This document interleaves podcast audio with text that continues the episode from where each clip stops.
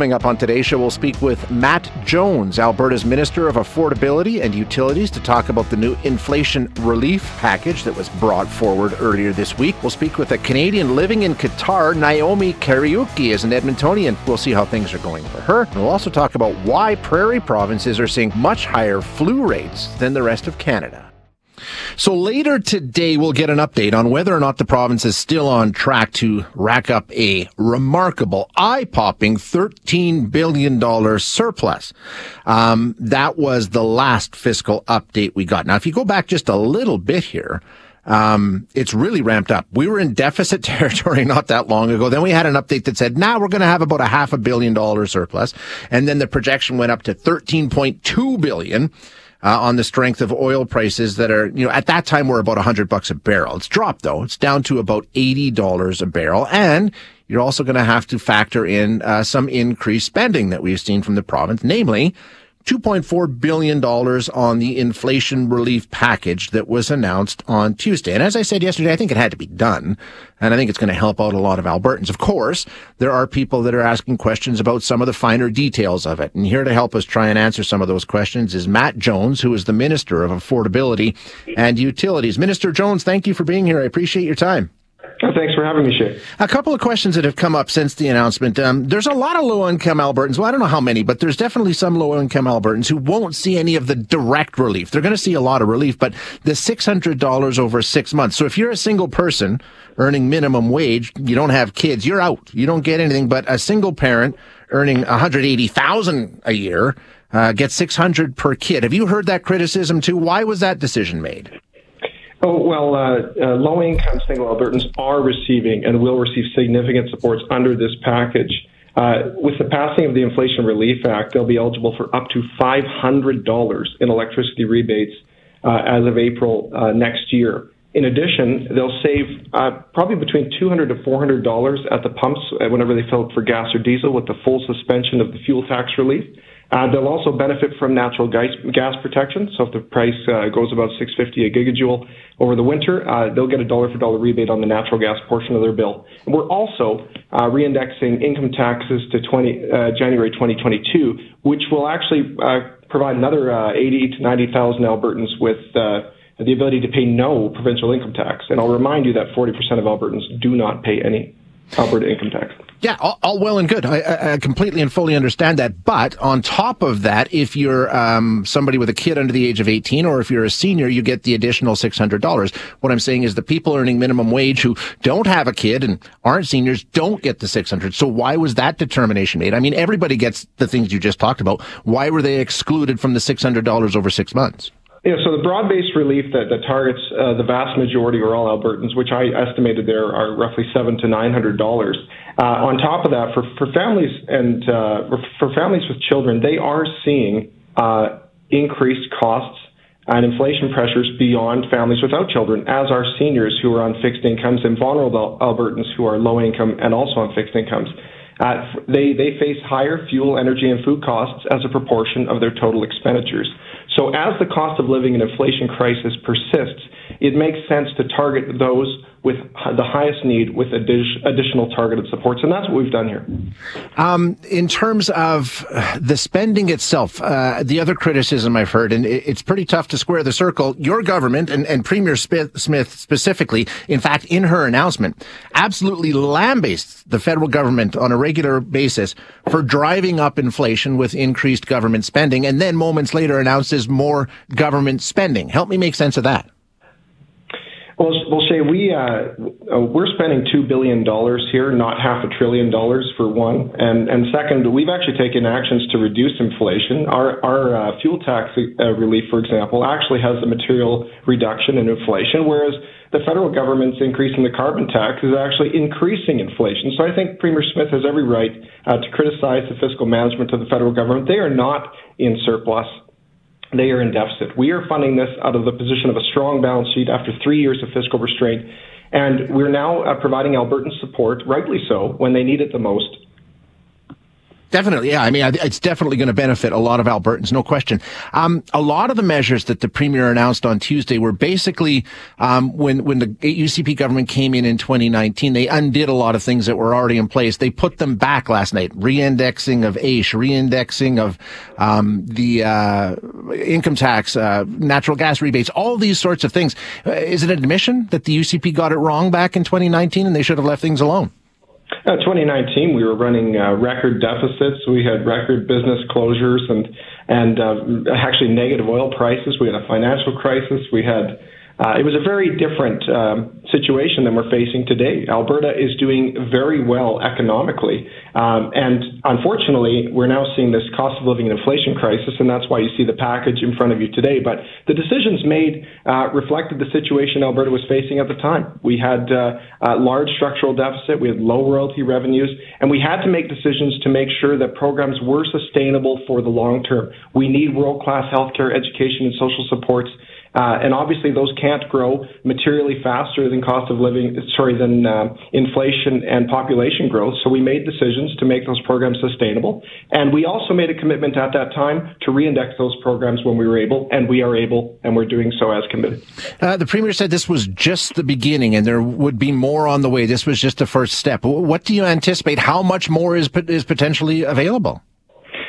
The Ministry of Affordability and Utilities, my ministry, was established first to deliver immediate cost of living and inflation relief, but uh, we're now beginning to work across government to address medium and long term affordability. So I'm going to be looking, uh, along with my cabinet colleagues, at, at every area that where, where we can potentially save Albertans money and make life more affordable. That could be, uh, for example, uh, insurance, it could be childcare, it could be post secondary. We're going to look at everything, uh, utilities and we're going to try to save Albertans over the long term. But we needed to provide something now because families are struggling to put food on the table, and we don't want kids being deprived of food or nutritious food. We don't want mums pulling their daughters out of dance. We don't want kids being pulled out of activities, particularly after two years of disruption and, and, isolation in their lives. They need these things. We want our seniors out there. They had the same thing. Uh, so this is the immediate package, and you will see more efforts to address affordability in the weeks and months ahead. Um, any chance that the people who didn't get included in that six hundred dollars, you're going to continue to hear from them? Any chance that they that may be added to the package?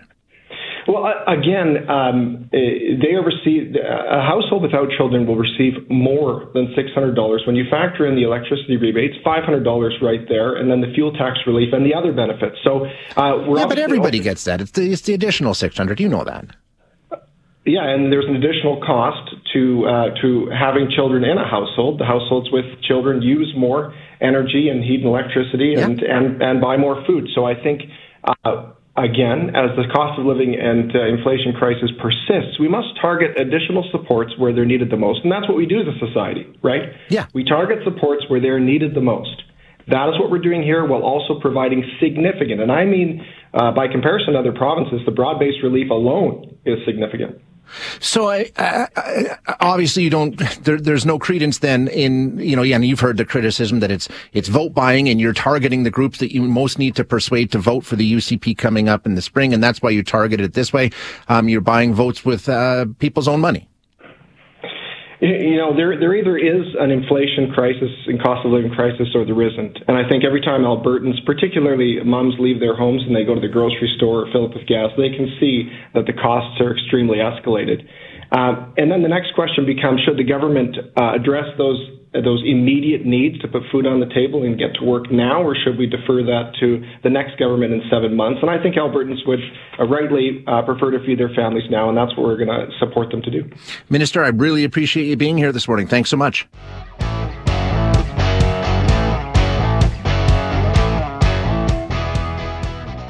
So Canada, of course, lost their opening match at the World Cup yesterday, one 0 the one time of year our Canadians run around talking about nil. Actually, I guess we do it every four years.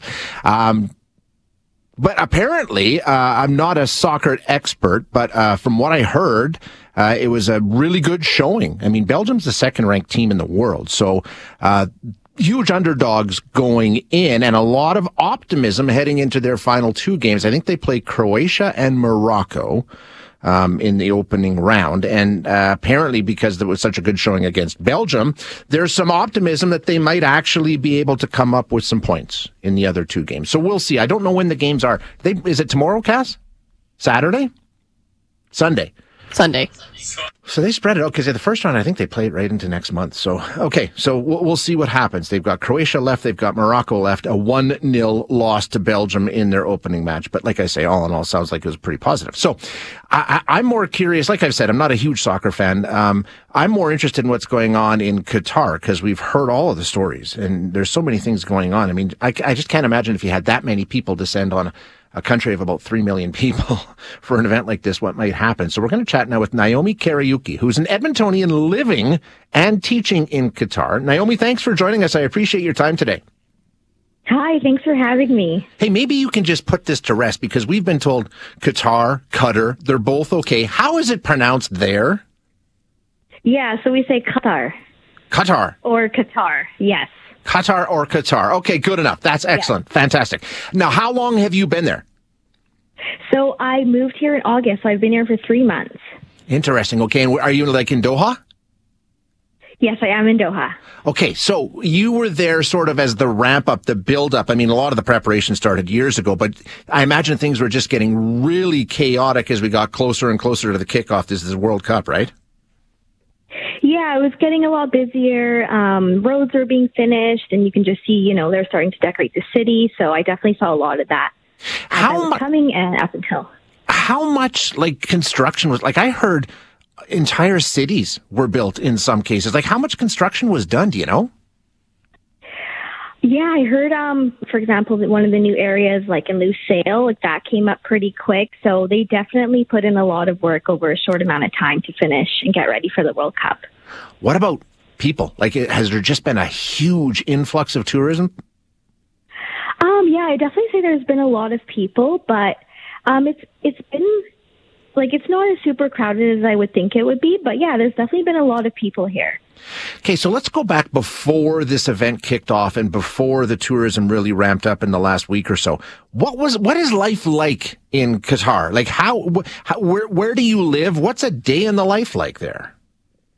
Yeah, absolutely. So I live in the Pearl area, and it's where a lot of the expats live. And honestly, it's, it's amazing. It's truly beautiful. Like we're right by the sea. We have a nice view of like the Doha skyline, and yeah, it's it's actually it's unbelievable. I was really shocked coming to Qatar and wasn't sure what to expect, but it's it's been it's beautiful.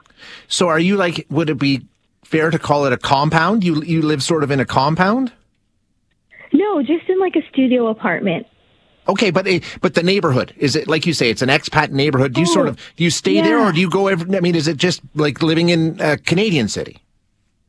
Yeah, more or less. So it actually it has like it almost gives me like it almost feels like you're on a Mexico resort, to be honest. Okay. Because it's just beautiful, beautiful buildings, colorful palm trees. Yeah. What about now? I mean, have, has there been a change in the way that the country sort of operates? Some rules changing because we know there's a lot of conversation about what people can and can't do in Qatar for the World Cup. Is it different? What's the messaging been like to the people who live there as we got closer to the World Cup? Yeah, absolutely. I would say more or less it's been the same from what it was when I moved here. Um, just, of course, the same things like just respecting their culture mm-hmm. and respecting their country. Um, but yeah, like I can't say there's been any major changes from when I moved here to to now in terms of you know the rules. What I can say is there's just like, definitely been like more security around and just like people that are actually at the metro stations helping and guiding people around and that's been really nice. Um, you teach English there, right? That's what you're teaching? So I actually teach at an Alberta accredited school. Oh, okay. All right. But yeah. you're teaching Qatari citizens? No, so I actually teach uh, students that are that have come from Canada but have like migrated from different parts of the world. Gotcha, gotcha. Okay, and there's a bunch, yeah. right? There's a lot of people, oh, like tons that actually move there and live there to work, right? Absolutely, yeah. And their parents uh, work in like universities and uh, in the hospitals. Um, how, I mean, aside from the people, like the citizens of, of Qatar or the people that you work with, the people that are there, how interested are they in the World Cup? Is it a big deal? Is everybody sort of jumped on board here? Oh, absolutely. Absolutely. Like, it's, it's unbelievable. You'll just go out on the streets, even if you're not at a stadium, and every single place is showing the World Cup. People are outside sitting on uh, a patio and just enjoying the game. Like the whole country is just immersed in in the World Cup. Are you going to any games? Are you interested? Or are you a soccer fan? I am a soccer fan, absolutely. So I was at the Canada match last night, and it was unbelievable. And I'm also going to go to the next match as well. Tell tell me about that. What was it like last night? What was the atmosphere inside the stadium? Oh, it was electric. From the time we got there, uh, already our the Canada fans were rallying up, up on our feet. It was just, it was unbelievable, really, just the amount of support that they had for uh, that, yeah, that they had for the boys. Now, what we're hearing over here, Naomi, is that you know what? Yeah, they lost, but you know what? They came pretty close. They actually played really well at times. Is there a lot of optimism heading into the weekend now? Absolutely, absolutely. Uh, for this to be their first World Cup in 36 years and to to only concede one goal against Belgium, it was a really strong showing. So we have a lot of hope over here. What about tickets? Like, how hard is it to get tickets? How much do they cost? Is it tough? Uh, so it was a little bit tough, but uh, I actually I, I did secure my tickets before I came here, so that was good. Um, but yeah, there are some last minute ticket sales for sure, but um, yeah, there are there are ways to get, yeah, I would say it was a little bit tough to get them, but I definitely I secured them, you know, months ahead of time. Excellent. So you're off to another game. Um, I, I, just I what I mean, I, I, don't know if you're a soccer expert here, but what, trying to help me out here because I'm not. Like, how optimistic are you? Do you think they actually have a chance of getting out of this round? I think they have a chance. I think if they can just. Um, just play like just be able to uh, have a bit more of their finish their chances. We had a lot of chances actually in the Belgium yes, they did, yeah. they just weren't able to finish. Um, so I think if we can, uh, our defense was really good. So if we can keep that up, finish those chances, I believe we do have a chance to get out of our group stage. Um, one last question, and, and, I don't know how uh, how um, uh, over here we're hearing a lot about the issues with Qatar, with human rights, with gay rights, with some yeah. of the protests that players yeah. wanted to take part in. Does that make any impact in Qatar? Are people there talking about it, or is that kept pretty much out of the discussion around the World Cup? Yeah, I don't. I can't say I've really heard anything yeah. too much about it. I know there are players that have been protesting about it, but yeah, I think it just comes down to you know it's it's it's their country, and they they just want people to kind of respect their country and their their traditions yeah. and what they believe in. But yeah, it's it's really it's about the football though. That's all I can say. It's about the football, and Qatar has just been they've been really welcoming to everyone that's come, and it's been a great atmosphere. Yeah, that's exactly what I would expect. Well, Naomi, thank you so much for joining us today. I really appreciate it, and have fun at the games.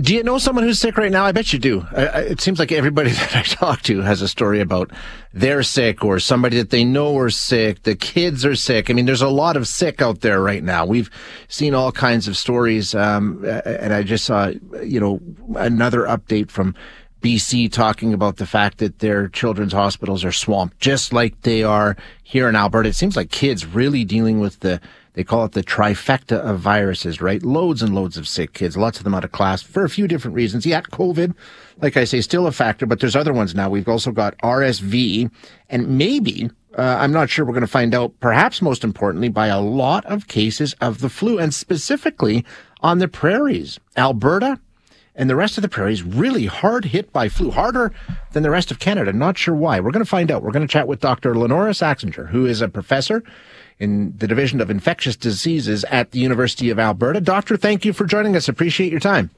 No problem. Happy to join you. Let's just get an assessment here. That this flu season, or uh, I don't even know the flu situation that we have right now, it, it's really quite bad, isn't it? Oh, it really kind of came in really early and really fast compared to more conventional flu years. And so, I mean, every year, except for the last couple of years during the pandemic, we start to see influenza, and it can be quite quite a significant illness across the community. Usually peaking more close to Christmas or a little after. Okay. Um, and of course, flu shots usually come out in October, so usually there's some lead time to get people thinking about getting vaccinated. But pretty much as soon as the vaccines came out and people were just even barely starting to think about getting their flu shot, it, it just has really shot up like a rocket, and it's uh, it, it's quite a pattern. I mean, having said that, Alberta and the West often has their influenza epidemic start earlier than the rest of Canada. Like for for many years, that's been an observable pattern. So I don't I don't know that that part of it is that right. different. Yeah. Okay. So that makes sense. In terms of how severe it is, how unusual is it? Like you say, the last couple of years are sort of ex, uh, exceptions, but you know, going back historically, is, are we way out of whack? Like way more cases than usual? Um, we're close to right now a peak that we last saw, I think, around 27, 2018. That was a bad year. Um, and I think the thing that I'm finding a little concerning is that it's rocketing upward extremely quickly. It, it we don't know when it's going to cl- slow down, um, and and we've easily exceeded a peak that happened much later in previous years already. And so it, it's really ripping through the community aggressively, and and lots and lots of people with horrible fever cough illnesses, and and um, you know, odds are if you have a fever and a cough right now, it's kind of more likely to be influenza than anything else. Really? Well, I was going to ask. So when we talk about flu, for some reason I always think about stomach issues, but that's not necessarily the flu, right? Right. I mean, that's kind of a big terminology problem we grapple with, but influenza as a respiratory virus is really classic for fever, cough, and feeling hit by a truck, like really awful. Okay. And it can make people very sick. Like we have people in ICU with influenza every Christmas and New Year's for time immemorial. And so it's always been a potentially bad infection. Um, but because people also talk about stomach flu and stuff, it can kind of get a little bit below the radar, I think, and how people understand it. Yeah, no, but I think you're right. We, we think of a cold as being what you're describing the flu as. And if you've got intestinal issues, then it's the flu. That's sort of always the way I've thought about it. So that's uh, good info. What about, um, in terms of where we might be. Like you say, we're a little bit early and, you know, you anticipate a peak usually sometime in December. Are, are you worried that we're still going to be approaching a peak that might arrive in December? Like we haven't seen the worst of this yet? Well, I mean, it, it hasn't started turning around yet. And the thing that people have to remember is you know, people always think, oh, it's peaked, so that's okay. Well, there's probably pretty much as many cases going down as there were coming up. Right. And so there's all sorts of reasons to try to rush out and get your shot now to try to reduce the risk for the rest of the time because we don't know how broad the peak will be either. Sometimes we can have things kind of hang out at a high level for a while and, and we don't really know what to expect because the flu patterns have been very, very changed for the past few years, and so so it's kind of anyone's guess right now. So, I mean, short short story is even like especially kids, but also adults should be really emphasizing getting their flu shot ASAP. Okay, I want to ask you more about the vaccine in a sec, but first though, like you say, um, we don't know because of the last couple of years, and I know that there's uh, this concept of immunity debt and the fact that because kids weren't exposed or anybody wasn't really exposed over the past couple of years, that means we're playing catch up now. I mean, how big of an impact do you think the last couple of years had on what we're seeing this year? Well, I mean, to, to be honest, there's a couple things. One is that um, over the last few years, because there was not influenza circulating since basically 2019. The flu season was cut short by COVID measures. So the entire population has not either seen influenza infection, and most people also never got their flu shots because there was no flu. And so that kind of background partial immunity that people get because their immune system is familiar with something usually does help reduce the rate and aggressiveness of spread in the community. Like it's enough to kind of blunt the, the wave. Yeah. And that's not present right now. So everyone's kind of really naive to influenza, relatively speaking. People who've had their flu shot year after year after year probably still have an advantage right now, but it, that even would be a little bit reduced. So there certainly is, um, a lot of dry tinder around, if that makes sense. Yeah, you know, absolutely. there's a lot of people who are susceptible, and so it it in some ways it isn't super surprising to see it so aggressive, but I'm myself am quite surprised to see it so early. And like I said, that's kind of put us behind in getting people, even people who ordinarily get their flu shot. You know, a lot of them are doing it in November and they haven't had a chance yet. When we talk about the flu shot, and I will admit, I'm, I used to have to get it when I taught guitar. It was sort of a condition, not a condition, but strongly recommended for employment, and it probably saved me a bunch. Um, but then we always heard that, yeah, well, you know, if you got the flu shot, maybe it helped 10 percent. Do we know, I mean, in terms of what's going on right now, how effective this vaccine is? And does any vaccine help? Um, the, I mean, like the early guess, and this would be a guess, yeah. not evidence based because we don't have the information yet, would be that it should be a pretty good match. Most of what's going around right now is an H3 strain. Um, that seems to be the dominant one, and the, the H3 strains that were in the vaccine were basically planned on what was circulating about six months ago. And so, without any big shifts, we would expect this should provide good protection. And good protection here in influenza would be like 60 to 70 percent protection, probably. But the other thing is, like COVID, imperfect protection still reduces severity. Sure. And frankly, it's miserable. So I think, you know, avoid the misery and just get your shot.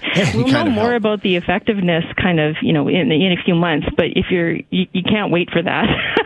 no, you're absolutely right. I, I wanted to ask you because I follow you on Twitter and I, and I noticed an exchange that you had yesterday. Now, I get this. I imagine you get it far more than I do. And you went on and I thought took a perfectly reasonable, scientific, evidence based approach saying, you know what? Uh, Uh, you should get vaccinated. Wear a mask if you're in a crowded indoor place if you want to, sort of a thing. Really reasonable. And you immediately had somebody come out, not for saying you're recommending public health measures, but saying you're not recommending enough. Is there a safe place right now for somebody in your position, or are you going to get it from all corners no matter what you say? I'm sitting here laughing. Um, yeah, it's interesting because I'm like, I actually mask and I recommend masking regularly, but I'm getting attacked for not recommending masking hard enough. I know it's crazy. No, it's really interesting. I, I do think that there's been profound polarization. And I mean, at the end of the day, look at what happened in the last few viral seasons. People were, you know, th- there was periods, I think, of extreme social isolation that were problematic, and there were periods of interactivity that was cautious and masked. And over all that period, we really saw very little respiratory virus spread. And so it seems like a pretty reasonable thing to me right now when we're seeing people just getting taken out like, you know, it's like a bowling alley with pins falling over with, you know, influenza, which is miserable, to put some of those precautions in place and otherwise try to maintain your life as normally as you can. And people do tolerate the masking quite well. Yeah. I mean, people managed with it, and if it, you know, I can't give you an exact percentage of how much value it adds, but it definitely adds some. And so I feel very comfortable suggesting that people kind of return to some of the old habits for this period of time, especially because the kids, especially, as you mentioned, they're getting influenza. Like yeah. right now, there's probably 50 50 influenza and RSV in hospital. And the number of kids in hospital right now are I would be guessing at least 10 times what we would usually see at this time of year. How much of it? I mean, when I had little kids, I had one guy who got RSV a couple of times. He was asthmatic and stuff like that. Grew out of it, but I mean, it's scary as a parent. You don't know if it's cold, COVID, flu, RSV. You just don't know. So, I mean, there's no way to tell, is there? You got to get it checked out, right?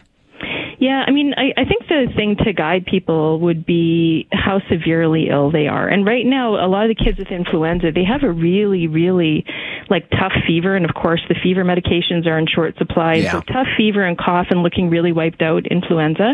And if you're starting to see a kid who's not eating, drinking, or breathing normally, then yes, unfortunately, although I expect there's a lot of congestion, that that's something that you at least need to run by your provider, um, and then figure out if you need to go in to get get a more formal assessment because it, it is hard on kids, and most kids will turn around. And influenza sometimes is pretty tough for the first few days and then turns around. But you, you never want to wait too late because kids can get really yeah, ill. Exactly. Doctor, great advice. Thank you so much for being here today. I really appreciate it. Thanks for listening today. To hear any of our other interviews, you can find them wherever you find your favorite podcasts. And if you like what you hear, don't forget to rate and review us.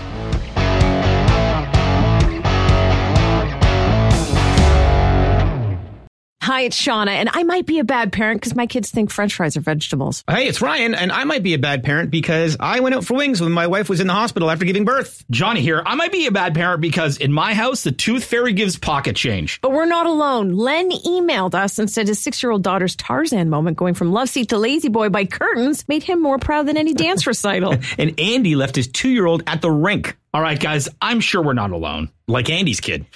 For stories and confessions like this, make sure you check out our podcast. It's called Bad Parents, and it's available wherever you get your podcasts. I left a glove at the rink.